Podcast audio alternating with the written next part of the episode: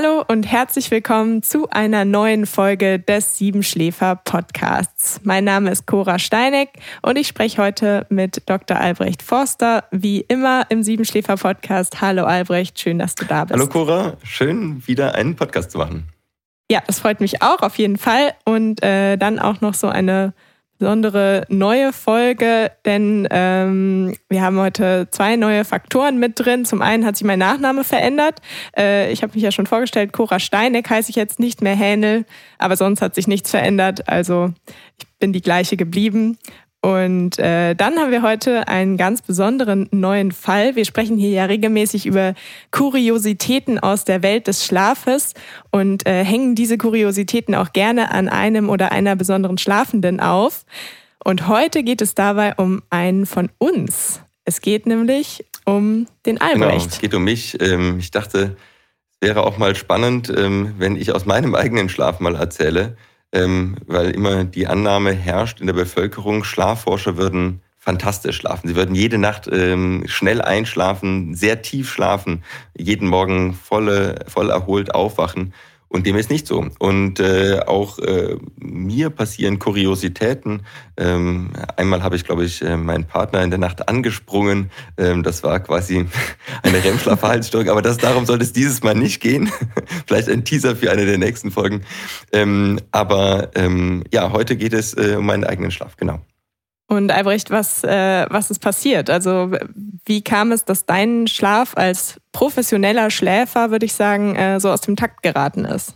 Ja, das war selber äh, ganz spannend. Ähm, das war im Frühjahr. Ähm, und ich gehöre zu den Menschen, davon gibt es gar nicht mehr so viele, die zwei verschiedene Bettdecken haben. Also ähm, eine Bettdecke für den Winter. Ich mag es im Winter sehr gerne ähm, flauschig und warm und bevorzuge da eine Daunenbettdecke. Und dann habe ich eine Bettdecke für den Sommer. Die ist reine Baumwolle und die ist deutlich leichter. Und äh, irgendwann im März oder April äh, merke ich dann, dass es irgendwie wärmer wird und dass ich jetzt was Leichteres brauche und ähm, an, anfange unter der Bettdecke zu schwitzen. Und dann hole ich eben meine Sommerbettdecke hervor. Ist auch tatsächlich ein, ein Tipp von unserem Bettwarenexperten äh, Markus Kamps, der in unserer App auch äh, auftritt, der plädiert auch sehr stark dafür, die äh, Bett, Bettwaren zu wechseln im Frühling und im Herbst und jeweils Sommer- und Winterbettzeug zu haben. Genau, also dafür äh, kann ich auch nur wärmstens plädieren. Also sonst würde mir auch mir, der wirklich wärmeliebend eigentlich in der Nacht ist, würde mir massiv zu heiß im Sommer unter einer Daunenbettdecke zu schlafen. Ähm, das geht dann schon nicht. Interessanterweise ähm, kam es eben dazu, dass ich nach diesem Bettdeckenwechsel im, im Frühjahr plötzlich anfing, sehr wild zu träumen. Und äh, erstmal mir unklar war, äh, wo, ähm, warum ich so plötzlich so wild träume. Also man muss dazu sagen, ich bin sonst nicht so der ganz große Träumer. Also es ist ähm, so, dass ich normalerweise morgens aufwache und ich kann mich vielleicht so an, an die Fetzen von einem, einem Traum irgendwie erinnern oder ich habe das Gefühl, ich weiß, dass ich in der Nacht geträumt habe. Aber normalerweise habe ich da keine Kuriositäten, so dass es mich hin und her wirft und da, dass es total bizarr wird. Ich bin also, ich bin da eher so der langweilige Träumer. Ähm, meistens gibt es auch einfach nur Diskussionen in meinen Träumen. Also was ja nicht unbedingt langweilig sein muss. Ne? Ja, die sind meistens, glaube ich, ähm, Arbeitsnatur oder also sehr realitätsnahe genau. Träume. Also mein, ja, so ja, die, okay, die Träume, meine Träume sind leider relativ langweilig und meistens nicht bizarr.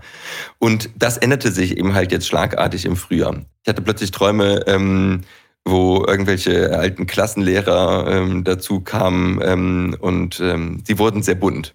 Ich habe mir, ich habe die Träume nicht auf, äh, aufgeschrieben. Ich führe selber kein Traumtagebuch, aber da hätte es sich, glaube ich, gelohnt. Also es war jedenfalls so, dass ich mir morgens in die Nase gefasst habe und oder auch mitten in der Nacht und dachte, ey, was geht denn hier ab? Ähm, ja, was ist mit dir los? Ja, ist ja auch manchmal, wenn dann Gestalten aus der Vergangenheit zurückkommen in den Träumen, die man, äh, an die man eigentlich, dachte man, lange nicht gedacht hat. Sowas wie der alte Klassenlehrer oder so. Das ist ja bei dir auch schon ein, zwei Jahre her. Das finde ich immer, das finde ich immer verrückt, wo das Gehirn das ausgräbt, was da jetzt ähm, zum Vorschein kam. Ja, genau. Also die Träume regnen ja nicht auf uns herab, sondern ähm, sie kommen aus unserem eigenen Gehirn und ähm, ja, es wird irgendwie angeregt. Ja, dann habe ich mich ein bisschen auf die Suche gemacht, woher das denn jetzt kommt, dass ich plötzlich so wild träume. Und ähm, ich habe gemerkt, dass ich ähm, eigentlich, in, insbesondere in den Morgenstunden, so gegen 5 Uhr, äh, so ein bisschen gefröstelt habe. Äh, mir war es ein bisschen zu kühl. Ich hatte aber meine Downbettdecke schon ähm, wieder versorgt. Also die, die war nicht mehr im Bett und war zu faul, mir quasi noch eine zweite, zweite Decke für den kalten Teil der Nacht ähm, hervorzuholen. Und lag also ein bisschen leicht unterkühlt wahrscheinlich morgens in meinem Bett. Ich würde denken, dass das dazu geführt hat, dass ich eben dann häufiger aufgewacht bin. Und um unsere Träume mitzubekommen, müssen wir eben häufiger aufwachen. Ah, okay. Das heißt, du hattest einen leichteren Schlaf am Ende oder in der zweiten Nachthälfte und hast dadurch dann die Chance gehabt, äh, häufiger zu erinnern, was gerade ähm, bei dir im Kopf so los war? Das würde ich so annehmen. Und ähm, man, man könnte hier die Frage stellen, ähm, was braucht es überhaupt, damit wir Träume mitbekommen oder um zu träumen? Und vorab kann man eigentlich sagen, Träume ähm, gibt es wahrscheinlich die ganze Nacht über. Und die, ähm, ich würde einfach aus dem, aus dem Bauch heraus davon ausgehen, dass wahrscheinlich jeder von uns 50 bis 100 Träume in der Nacht hat. Also wenn man bei einem Traum von einer, einer Geschichte äh, ausgeht. Nur wachen wir morgens ja nicht mit einem Sack voller 50 Träume auf, sondern können uns meistens an ein oder zwei erinnern. Und ähm, wir müssen eben halt aufwachen um mitzubekommen, dass wir geträumt haben, um dann auch in der Lage zu sein, die Träume abzuspeichern äh, und, und zu erinnern. Also wenn wir aus einem Traum nicht aufwachen, dann passiert der zwar, dann kriegen wir den vielleicht während des Träumens mit, wir vergessen ihn aber. Also wir können im Schlaf selber nicht Dinge neu abspeichern. Jedenfalls also nur extrem schlecht. Und wenn wir nur sehr kurz wach sind zwischen den Träumen, dann ist es auch so, dass wir ähm, alles, was in dieser kurzen Zeit passiert, ähm, äh, vergessen. Also daher ähm, braucht es, um wild zu träumen, braucht es erstmal viele Wachmomente. Und da war natürlich die Kühle, äh, so dass ich häufiger vielleicht auch ein bisschen länger aufgewacht bin, weil ich leicht unterkühlt war, ähm, war bestimmt ein, ein Trigger dafür. Ja. Mhm. Ich kenne das von morgens auch schon, dass wenn ich mich noch an meinen Traum erinnere, dann verschwindet der ganz schnell aus meinem, aus meiner Erinnerung oder aus meinem, meiner bewussten Erinnerung. Ist das, ist das auch typisch für Träume? Ja, außer, außer wir sind äh, angstdurchfahren. Ähm, also äh, je emotionaler, desto, desto besser können wir uns erinnern. Aber ähm, Träume sind wahrscheinlich nicht dazu gemacht, sie zu erinnern. Äh, das ist möglicherweise auch ein Schutzmechanismus unseres Körpers um zwischen Realität und Traum zu unterscheiden. Das wäre ja schlimm, dass wir, wenn wir manchmal nicht mehr wüssten, haben wir das jetzt geträumt oder war das Realität und dann unsere Nachbarn am nächsten Tag darauf ansprechen, warum sie so lustige Sachen mit uns gemacht haben, obwohl das nur im Traum passiert ist. Also daher ähm, tut unser Körper eigentlich alles, dass wir Träume nicht so gut erinnern und wir, wir, wir können sie nur festhalten, indem wir eben halt äh, aufwachen und sie dann eigentlich aufschreiben, ein Traumtagebuch führen. Das klappt auch bei Menschen, die das Gefühl haben, äh, gar nicht zu träumen, dem würde, und die aber trotzdem Lust haben, ihre Träume zu erinnern, dem würde ich immer empfehlen, sich hinzusetzen und morgens ein Traumtagebuch zu führen. Ja, vielleicht ein ganz guter, ähm, eine gute Taktik, um zu gucken, was das Gehirn eigentlich so, so treibt in der Nacht und das äh, dazu bemerken, dass das nicht so schläft, wie unser Körper schläft und, äh, und ausruht, sondern das Gehirn am Werkeln ist. Das das ist ja ein Zeichen dafür, oder nicht? Äh, definitiv. Also äh, Träume können interessant sein zur Introspektion, zu schauen, ähm, was, was passiert da. Manchmal sind sie auch einfach schlicht unterhaltsam. Träume haben auch einen großen Unterhaltungswert. Und ja, sie sind so ein bisschen wie so ein Findenklecks. Und ähm, Träume sind denn, geben mir nicht ganz klar vor, äh, wie man sie zu deuten hat. Ähm, und daher ähm, ist das, was dann als Deutung von einem selbst kommt, sagt eigentlich auch wieder etwas aus, was einen gerade umtreibt. Und so sind ähm, Träume eben auch eine Möglichkeit, ja, mit sich selbst ähm, Zwiesprache zu halten. Was sind da die, ähm, die Chancen, das von extern deuten zu lassen? Das gibt das ja, also kennt man ja irgendwie aus vom Jahrmarkt oder äh, aus, aus Filmen oder so, die Traumdeuter und Traumdeuterinnen. Wie, wie, was ist das für ein Handwerk? Wie würdest du das interpretieren? Das ist so ein bisschen wahrscheinlich das gleiche Handwerk wie beim Handlesen oder beim Tarotkartenlegen. Wissenschaftlich ist da, ist da nicht so viel dran. Aber wie das gemacht wird, wenn es auch gut gemacht wird, ist, dass eigentlich der Handleser, Tarotkartenleser die ganze Zeit schaut, wie der Mensch, der gerade erzählt oder vor über einem sitzt, wie der auf die einzelnen Aspekte der Deutung reagiert. Und äh, dementsprechend ihm eigentlich nur im Optimalfall einen Spiegel vorhält. Also der, der gute Traum, Traumdeuter sagt nicht, okay, du hast von Pferden geträumt und jetzt bist und deshalb bist du gerade auf der Flucht, sondern der gute Traumdeuter schaut, wie reagiert der, wenn der an verschiedenen äh, Punkten der Geschichte ähm, etwas erzählt, ähm, stellt Nachfragen und auf denen spiegelt er eben halt Möglichkeiten zurück. Und meistens, ja, sie könnten auf der Flucht sein, möglicherweise kommt aber auch etwas Neues auf sich zu. Und dann würde die Person sagen, ja, etwas Neues. Genau, und es kommt etwas Neues auf sie zu und ich sehe dort eine Chance, ich sehe aber auch Risiken. Ja, Risiken. Und so kann man quasi immer sich weiter mit dem Befragten durchschlängeln. Und dann kann, also wenn das dann gut gemacht wird und einen vielleicht dann nicht dazu bringt, ähm, irgendwie all sein Geld auszugeben oder in, in sehr windige Geschäfte zu investieren, dann kann das eine nette Unterstützung sein. In, in der Psychologie nutzt man Träume heutzutage normalerweise eigentlich nur, um zu schauen, was den, was den Klienten bewegt.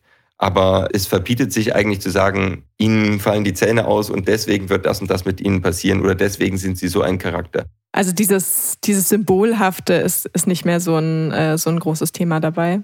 Genau, das große Traumlexikon, also sowas kann man sich auch kaufen, wo jeder Begriff erklärt ist. Das ist etwas, was sich, was sich eigentlich verbietet. Träume muss man immer individuell deuten, weil sie auch aus uns herauskommen. Und für den einen bedeutet ein Auto zu sehen irgendwie Naturkatastrophe und für den anderen bedeutet das Erfüllung seiner Kindheitsträume, weil er schon immer von einem roten Cabrio geträumt hat. Also das Symbole lösen sehr unterschiedliche Dinge in Menschen aus. Das heißt ja eigentlich, dass man selbst sich der allerbeste Traumdeuter sein, sein sollte, wenn man sich selbst beobachtet und seine eigene Reaktion. Also wenn wir jetzt auf dich zurückkommen und sehen, ähm, du hast von deinem alten Klassenlehrer, deiner alten Klassenlehrerin geträumt, wie du dann darauf reagiert hast, das ist ja eigentlich das, worum es geht. Also ob du dich vor Angst zusammengezogen hast oder happy warst über, über das Wiedersehen. Also das wäre ja eigentlich das, was, äh, was da wichtig wäre. Wie würdest du denn jetzt deine wilden Träume interpretieren? Also sind das Albträume gewesen oder war das, war das einfach nur Kurioses? Also definitiv nur kurios, äh, sehr bunt. Ähm, vielleicht hier auch an der Stelle die Erklärung, was ein Albtraum ist. Ähm, me meistens ähm, wird jeder Traum, den Menschen, äh, der, der schreckhaft ist und wo wir von aufgewacht sind, als Albtraum beschrieben. Ähm, Albträume sind aber eigentlich wiederkehrende Träume mit einem gleichen Verhaltensmuster, ähm, die ähm, und wo wir, während wir im Traum sind, eigentlich schon wissen, wie der enden wird und die dadurch eben sehr belastend ist. Also da kommt der gleiche Traum einmal pro Woche oder einmal pro Monat immer wieder oder sogar täglich. Und die einzige Möglichkeit, diesen Traum zu erinnern, der eben halt mit unglaublich negativen Emotionen angefühlt ähm, ist, ist eben halt die Flucht nach vorn und raus aus dem Traum. Also das Erwachen als ultimative Fluchtmöglichkeit da ist wichtig für die äh, Patienten oder Menschen, die darunter leiden, zu, wissen, dass man Albträume mittlerweile sehr gut psychologisch, psychotherapeutisch mit der Imagery Rehearsal Therapie behandeln kann. Und das Wichtigste ist da äh, zunächst äh, seinen Albtraum aufzuschreiben und äh, dann zu identifizieren, was denn die bedrohenden, ängstlichen Dinge sind äh, in diesem Traum, um die dann umzuschreiben. Mhm. Also auch wieder das Traumtagebuch im Prinzip. Ne? Da ist auch wieder ein Traumtagebuch ähm, der, der Ausgangspunkt, ja, ein, ein minutiöses äh, Traumtagebuch zu schreiben, was genau passiert ist. Die chronischen Albträumer, würde ich sagen, die kennen ihren Traum, glaube ich, sehr gut. Die können ihn äh, wahrscheinlich ohne, ähm, schon, ja, ohne dass sie es morgens aufschreiben müssen, äh, können sie es eigentlich schon minutiös aufschreiben, weil, weil sie, sie kennen ihn sehr gut, genau. Also bei mir waren das definitiv ähm, wilde Träume, die mich, äh, ich bin auch wach geworden, aber das Wachworden werden war vielleicht nicht durch die Träume, sondern einfach ähm, ja, weil vielleicht auch, weil es zu kühl war. Ähm, und äh, aber ja, einfach sehr bunt, sehr obskur. Eigentlich kennt man diese, diese wilden und diese weirden, also obskuren Träume ja eher aus dem, aus dem Gegenteil, also nicht von der Kälte, sondern von den Fieberträumen. Also wenn ich Fieber habe, dann, dann geht es auf jeden Fall wild zu in meinem Kopf. Ist das, ist das jetzt egal, wie die Temperatur ist? Hauptsache, es, es ist nicht so richtig im Normalbereich oder woran lag das? Ja, also bei, bei Träumen brauchen wir ja auf jeden Fall, dass wir aufwachen. Und daher ähm, kann die Temperatur entweder ein massiv zu heiß, sodass ich viel schwitze und deswegen aufwache, ähm, oder ein massiv zu kalt äh, kann eben dazu führen, dass ich häufiger aufwache und je häufiger man aufwacht und auch je löchriger der Schlaf ist, desto eher wird man seiner Träume ähm, gewahr werden. Bei Fieberträumen kommt noch ein weiterer Aspekt hinzu. Und zwar ist es so, dass beim Fieber wir eine erhöhte Körpertemperatur haben. Und die buntesten lebhaftesten Träume, die finden im REM-Schlaf statt. Das ist der Rapid Eye Movement Schlaf. Und dieser Schlaf äh, findet vor allem in der zweiten Nachthälfte vermehrt statt. Und bei dem Rapid Eye Movement Schlaf, da ist die Körpertemperatur sehr wichtig. Also wenn wir eine sehr hohe Körpertemperatur haben, dann können wir deutlich länger in diesem Schlafstadion äh, drinnen bleiben, als wenn wir eine zu niedrige Körpertemperatur haben. Und also je, je kühler es draußen ist, desto kürzer ist eigentlich der REM-Schlaf, ähm, weil wir im REM-Schlaf die Möglichkeit verlieren, unsere Körpertemperatur zu regulieren. Also unser Körper kühlt langsam aus. Und wenn wir aber schön warm gehalten werden während dem REM-Schlaf, dann haben wir mehr davon, sind länger im REM-Schlaf und haben daher länger die Chance, einen bizarren Film zu erkennen. Und daher passt es eigentlich sehr gut, dass wir äh, das Fieber, äh, der die, welches die Körpertemperatur erhöht, zu wilderen, bunteren Träumen führt. Und daher auch die klassischen Fieberträume. Also die skurrilen Träume entstehen eher im REM-Schlaf als im Tiefschlaf. Äh, definitiv. Ähm, äh, wir haben die meisten Träume in den Leichtschlafphasen, also äh, Schlafphase 1, dann etwas weniger in, in äh, Phase 2 im Tiefschlaf die wenigsten, beziehungsweise die Menschen können sich am seltensten, wenn sie aus der Tiefschlafphase geweckt werden, an Träume erinnern. Das heißt nicht, dass sie da nicht vielleicht auch Träume haben, aber wir kommen eigentlich nicht daran. Vielleicht verlieren wir sie beim Aufwachen und im REM-Schlaf ist es besonders häufig. Und daher ist es auch viel häufiger, dass wir in der zweiten Nachthälfte ganz viele Träume haben, weil in der zweiten Nachthälfte kommt der REM-Schlaf und wir pendeln zwischen REM-Schlaf und den leichten Schlafphasen hin und her. In der zweiten Nachthälfte gibt es eigentlich keinen Tiefschlaf mehr. Das heißt, in den leichten Schlafphasen können wir bunt träumen und im REM-Schlaf können wir auch bunt träumen. Und ähm, dann führt das eben dazu, dass wir, dass wir bunter träumen. Ich würde es jetzt noch einmal von den Albträumen gerne abgrenzen. Also ich habe es jetzt so verstanden, wir träumen immer, wir träumen auch immer bunt, wir erinnern uns nicht immer an jeden einzelnen Traum, aber haben wir auch jede Nacht Albträume und es hängt davon ab, ob wir während eines Albtraums aufwachen, dass wir diese Albträume erinnern oder ähm, wie, wie kommen Albträume da ins Bild rein? Das ist eigentlich eine ganz gute Frage. Es, es ist, besteht die Möglichkeit, dass wir jede Nacht Albträume haben, sie aber nicht erinnern. Und äh, beim Albtraum ist es halt so, dass wir als Fluchtmöglichkeit aus diesem Traum aufwachen und weil wir aus dem Traum heraus in die Wachheit flüchten, erinnern wir, dass wir einen Albtraum hatten. Ein Albtraum, aus dem ich nicht aufwache, ist nie passiert. Also jedenfalls äh, in, mein, in, in meiner eigenen Realität. Daher besteht zumindest die Möglichkeit, dass auch ich häufiger nachts einen Albtraum habe. Wenn man tatsächlich mit, mit Patienten äh, arbeitet, die unter Albtraum leiden, würde man erstmal den Albtraum aufschreiben. Man würde ihn dann ähm, gemeinsam an den angsterfüllenden Stellen umschreiben wie ein, wie ein Skript zu einem Film. Und man würde dann dieses neue Filmskript lernen ähm, und je, also jeden Abend sich das paar Mal durchlesen oder auch tagsüber mehrmals ins, in, ins Gedächtnis rufen, sodass man den, den Traum umschreibt und ihm ein bisschen seine Gefährlichkeit, äh, seine, seine äh, angsteinflößende Rolle nimmt. Ist das die äh, Imagery Rehearsal genau. Therapy, die du gerade schon erwähnt genau. hattest? Ja, okay. Und das führt dazu, dass ich eben dann das, äh, ein bisschen diesen Schrecken nehme und man dann nicht mehr aus diesem Traum aufwacht, weil er nicht mehr so angsteinflößend ist. Und irgendwann ist vielleicht dieser Albtraum in seinen Ansätzen noch da, aber wir schlafen durch. Wir wachen nicht mehr auf. Ja, daher ist es unklar, ob nicht vielleicht jeder Mensch jede Nacht Albträume hat. Generell sind unsere Träume tendenziell eher etwas negativer. Also es ist normal, dass Träume eher ein bisschen negativ sind ähm, als, als in der positiven Seite. Und die Imagery Rehearsal Therapy ist ja dafür da, dass wenn ich schon weiß, ich habe einen wiederkehrenden Albtraum, wie ich den bekämpfen kann, gibt es Mittel und Wege, wie ich Albträume im Vorhinein ähm, bekämpfen kann. Vielleicht habe ich immer unterschiedliche Albträume, die sich überhaupt nicht aneinander, die sich überhaupt nicht ähnlich sind. Albträume reimen sich häufig. Also es ist vielleicht nicht immer ganz exakt der gleiche Traum, aber die, die Grundelemente ähm, sind häufig ähnlich und dann ist es sinnvoll, schon mal den einmal mit einem dieser Träume anzufangen, den minutiös aufzuschreiben und dann zu schauen, ähm, ob man den, äh, ob, ob dann die anderen noch übrig bleiben. Also Muster, die sich genau. wiederholen genau. im Prinzip. Also es geht um diese Muster, die sich, die sich wiederholen, ja. Ich habe natürlich äh, auch in dieser neuen Folge wieder ein, ein Tool für dich mitgebracht, Albrecht. Und ähm, im Vorhinein sagtest du ja, du hattest äh, wilde Träume. Ich habe einfach mal gedacht, Albrecht hatte bestimmt Albträume. Deshalb habe ich jetzt ein Tool gegen Albträume dabei. Äh, auch wenn das könnte ja auch vielleicht gegen deine wilden Träume geholfen haben.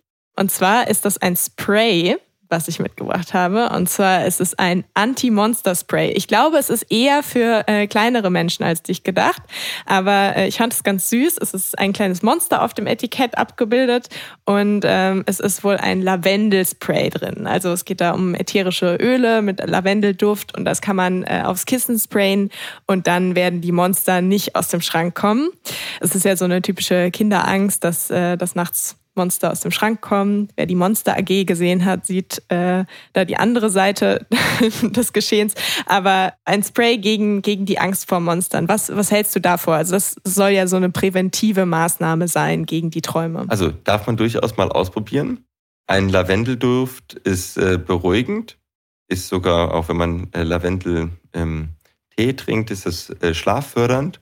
Und alles, was entspannt und beruhigt. Das führt dazu, dass wir einen tieferen Schlaf haben und etwas weniger Schlafphasenwechsel haben, also auch sehr, sehr seltener aufwachen.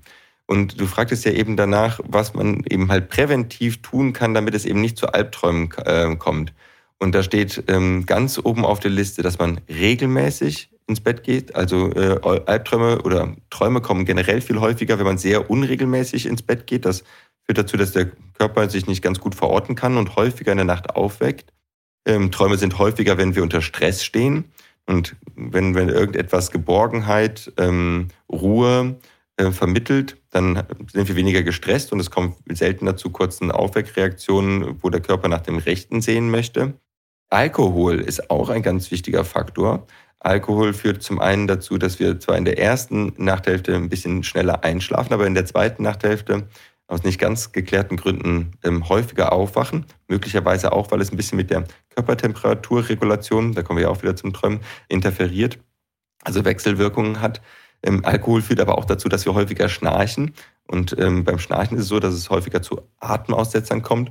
Und die können dazu führen, dass wir wiederum uns selber häufiger aufwecken. Also jemand, der ähm, äh, tatsächlich ist es so, dass unter Schnarchern das Albtraumrisiko etwas höher ist. Also man, äh, indem man sein Schnarchen behandelt, wenn man denn schnarcht, kann man seine Albträume reduzieren. Und bei Kindern, das ist ja ein, ein, ein, Monsters, ein Anti-Monster-Spray bei Kindern, ist das eigentlich äh, ist das eine nette Idee. Bei Kindern ist erstmal wichtig, dass man die Albträume der Kinder ernst nimmt und mit den Kindern, also nicht sagen, naja, das war nur ein Traum und das, das kommt bald nicht wieder. Also im, im Träume haben für Kinder eine deutlich größere Realität als, als für uns Erwachsene.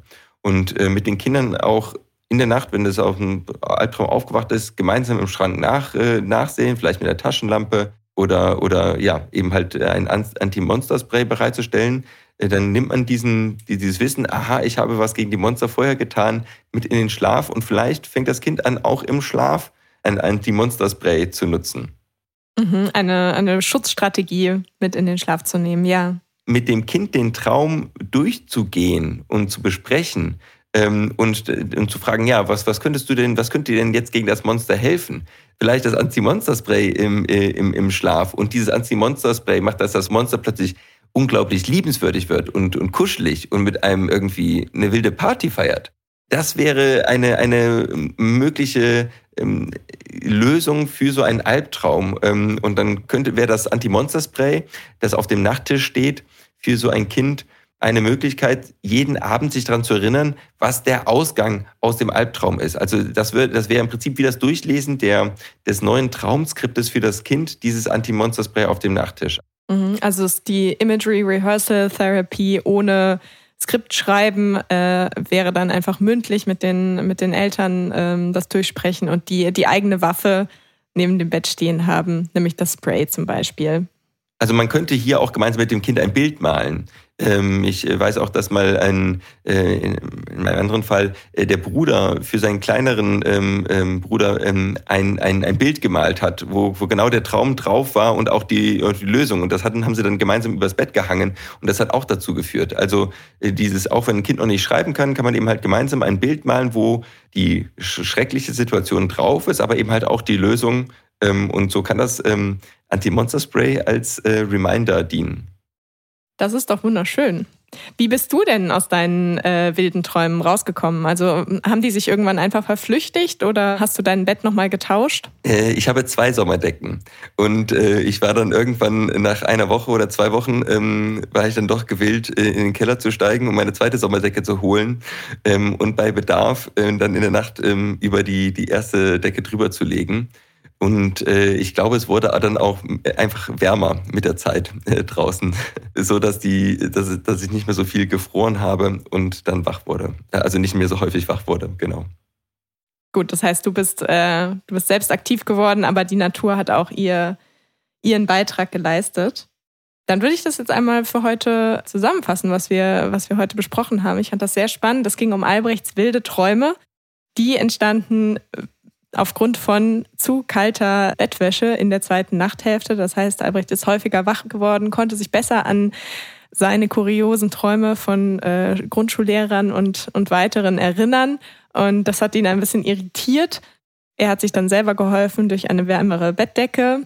Aber das hat uns auch dazu geleitet, okay, was, was mache ich denn, wenn, wenn die Träume mich nicht nur irritieren, sondern mich beängstigen? Was tue ich denn gegen Albträume?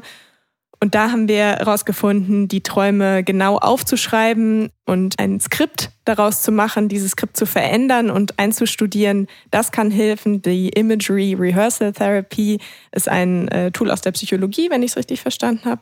Albrecht nickt.